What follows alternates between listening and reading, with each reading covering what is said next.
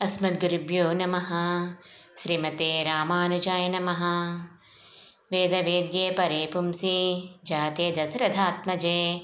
वेदः प्राचेतसादासीत् साक्षात् रामायणात्मना।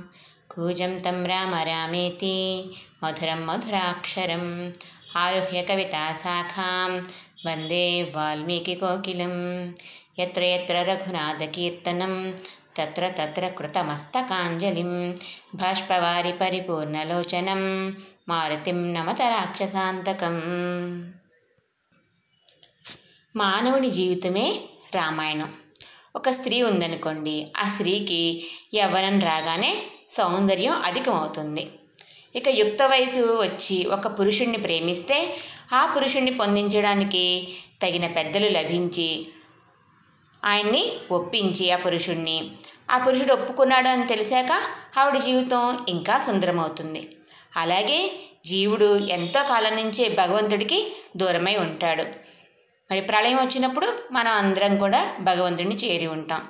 తర్వాత ప్రళయం అయిపోగానే మళ్ళీ మన కర్మను అనుసరించి పెరుమాళ్ళ మనల్ని బయటికి తీసి కరణ కళేబరాలన్నింటినీ ఇచ్చి మనకి జన్మని ఇస్తాడు. పుణ్యం ఎక్కువ ఉంటే మంచి జన్మ పాపం ఎక్కువ ఉంటే నీచ జన్మ. అలా మనం పుడుతూ చనిపోతూ అలా ఎన్నో జన్మలు ఎత్తుతూ ఉంటాం కదా. అలా భగవంతుడికి దూరమై ఉంటాం మనం. ఎన్నో జన్మలు ఎత్తుతాం చివరికి మనుష్య జన్మ కలుగుతుంది. మనకి లభిస్తుంది మనిషి జన్మ. మన పుణ్యం ఎక్కువైతే మనిషి జన్మ లభిస్తుంది. ఆ మనుష్య జన్మలో భగవంతుడిని పొందాలి అనే కోరిక కలుగుతుంది. అప్పుడు భగవంతుడిని ప్రేమిస్తాం. పొందాలి ఇక పొందకుండా ఉండలేము అనే ఒక త్వర కలుగుతుంది. భగవంతుడు కూడా ఆ జీవుణ్ణి పొందడానికి తానే ఒక ఆచార్యుణ్ణి సెలెక్ట్ చేసుకుని ఆ జీవుడి దగ్గరికి పంపిస్తారట. అంటే జీవుడు ఎంతగా పరమాత్మని పొందాలి అనుకుంటాడో పరమాత్మ కూడా జీవుణ్ణి పొందాలి అనుకుంటారు. ఆయన కూడా జీవుణ్ణి వదిలి ఉండలేని స్థితే. అందుకనే ఒక మంచి ఆచార్యుణ్ణి మన దగ్గరికి పంపిస్తారు. పరమాత్మ యొక్క స్వరూపాన్ని తెలిపే మంత్రాన్ని పరమాత్మే ఆ గురువుకి ఇస్తారనమాట మరి మనం మంత్రోపదేశం పొందుతాం కదా మరి ఆచార్యుల దగ్గర. ఆ మంత్రం ఆ గురువు గారు తెచ్చి జీవుడికి అందించి భగవంతుడు తప్పకుండా రక్షిస్తాడు అని చెప్తారు. మానవ జీవితంలో ఇలాంటి స్థితి కలగడమే అందం. జీవితంలో ఇలాంటి సుందరమైన భాగాన్ని వర్ణించి వర్ణించి చెప్పేదే ఈ కాండలో కూడా ఉన్నదన్నమాట. అందుకనే ఈ కాండ సుందరకాండ.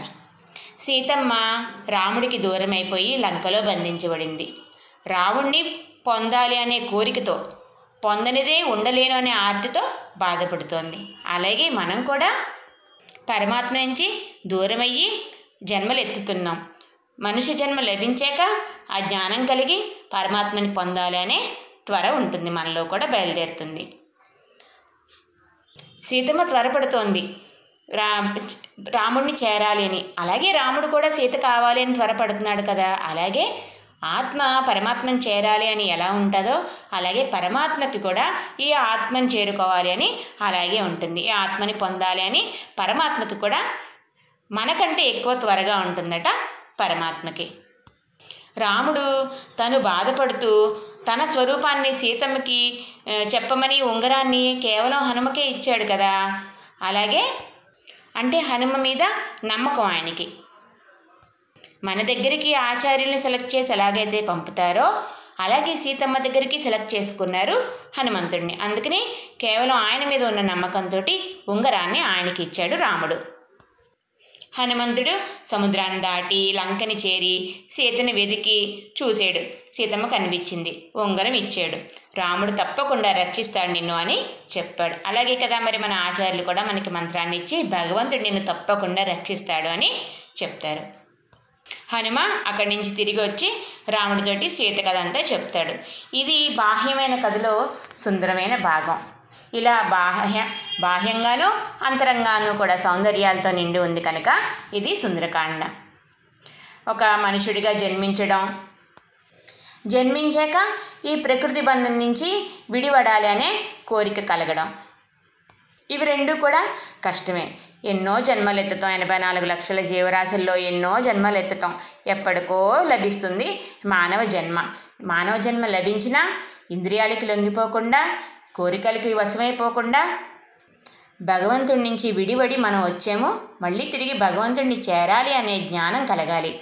దానికి తగిన ఆచార్యుడిని ఆశ్రయించాలి అని జ్ఞానం కలగాలి. ఆ జ్ఞానం కలగకపోతే మళ్ళీ పుణ్యం చేసుకుంటే అవి బంగారు సంఖ్యళ్ళు పాపం చేస్తే ఇనుప సంఖ్యళ్ళు ఏదైనా సంఖ్యళ్ళే కదా.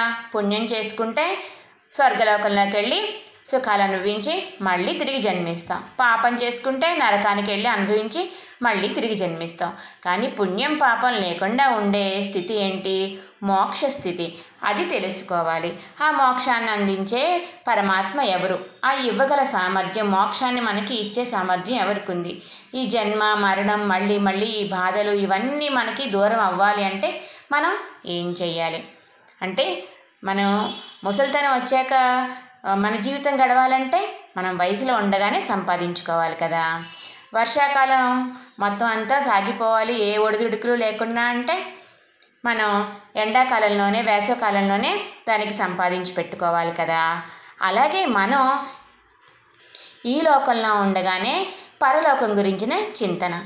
ఈ జన్మ అయిపోగానే మళ్ళీ మళ్ళీ మనకి జన్మ లేకుండా ఉండాలంటే మనం ఏం చేయాలి? ఎవరిని ఆశ్రయించాలి? అని మనం ఆలోచించాలి. ఇలా మోక్షం పొందడానికి మనం ఏం చేయాలి అనేది మనకి వేదాల్లో చాలా వివరంగా చెప్పి ఉన్నది. కానీ అది సంస్కృతంలో ఉంటుంది. చాలా కష్టంగా ఉంటుంది. మనం సంస్కృతం నేర్చుకోవడం మానేసాం మనకి రాదు సంస్కృతం. సంస్కృతం వచ్చినా కూడా అందులో ఉండే గ్రాంథికమైన భాష మనం అర్థం చేసుకోలేం. మనకి కష్టం కాబట్టి అది ఒక మంచి ఆచార్యుడిని ఆశ్రయిస్తే అప్పుడు ఆయన ద్వారా మనం చాలా సులువుగా అర్థం చేసుకోగలం వేదంలో ఉన్న జ్ఞానం అంతా కూడా. వారు చాలా సులభమైన పద్ధతిలో మనకి బోధిస్తారు. మనిషిగా జన్మించడమే కష్టం. జన్మించిన కోరికలతో కొట్టుకుని పోకుండా ఈ ప్రకృతి నుంచి ఈ సర్కిల్ నుంచి జనన మరణ చక్రం నుంచి విడిపడాలి మోక్షం పొందాలి అనే కోరిక కలగడం కష్టం. కోరిక కలిగిన మంచి ఆచార్యుణ్ణి పొందడం అనేది కూడా జీవితంలో చాలా కష్టం. కానీ ఆ జ్ఞానం అంతా మనం కలిగి మనకి కలిగి మనం అలా ఒక మంచి ఆచార్యుల్ని ఆశ్రయిస్తే గనక భగవంతుడిని పొందడానికి యోగ్యమైన సౌందర్యం మనకి లభిస్తుంది. అటువంటి సౌందర్యాన్ని నిరూపించే ఈ కాండ సుందరకాండ అంటే మనం ఒక మంచి ఆచార్యుల్ని ఆశ్రయిస్తే కనుక అది మనకి లైఫ్లో టర్నింగ్ పాయింట్ లాంటిదన్నమాట. మనం సాధారణంగా మన తల్లిదండ్రులకి జన్మిస్తాం. ఆ రోజు మామూలుగా మనం పుట్టినరోజుని చేసుకుంటాం కదా. కానీ మనం చక్రాంకితాలు అయిన రోజు సమాశ్రయణం పొందిన రోజు అనమాట మంత్రోపదేశం పొందిన రోజు ఒక ఆచార్యుల దగ్గర ఏ రోజైతే మనం మంత్రోపదేశం పొందుతామో అప్పటి నుంచి మనకి జ్ఞాన జన్మ లభించినట్టు అనమాట మళ్ళీ ఇంకొక జన్మ అనమాట తల్లిదండ్రులకు పుట్టేది మామూలు జన్మ అయితే మంచి ఆచార్యుల ద్వారా మనకి లభించేది జ్ఞాన జన్మ అంటారు. మామూలుగా మన పుట్టినరోజుని ఎలా చేసుకుంటామో అలాగే సమాశ్రమైన సమాశ్రయణం అయిన తేదీని కూడా మనం గుర్తు పెట్టుకుని అలా జ్ఞాన జన్మ మనం ఆ పుట్టినరోజును కూడా సెలబ్రేట్ చేసుకుంటాం. ఆ రోజును కూడా ఎక్కువ మంది ఆచార్యుల దగ్గరికి వెళ్ళి ఆచార్యుల బోధనలన్నీ వింటూ ఆచార్యులతో సమయం గడుపుతారు. ఇలా సమాశ్రయణం అయిన వాళ్ళు ఎక్కువ మంది చేసుకుంటారు ఇలాగా. హరే కృష్ణ.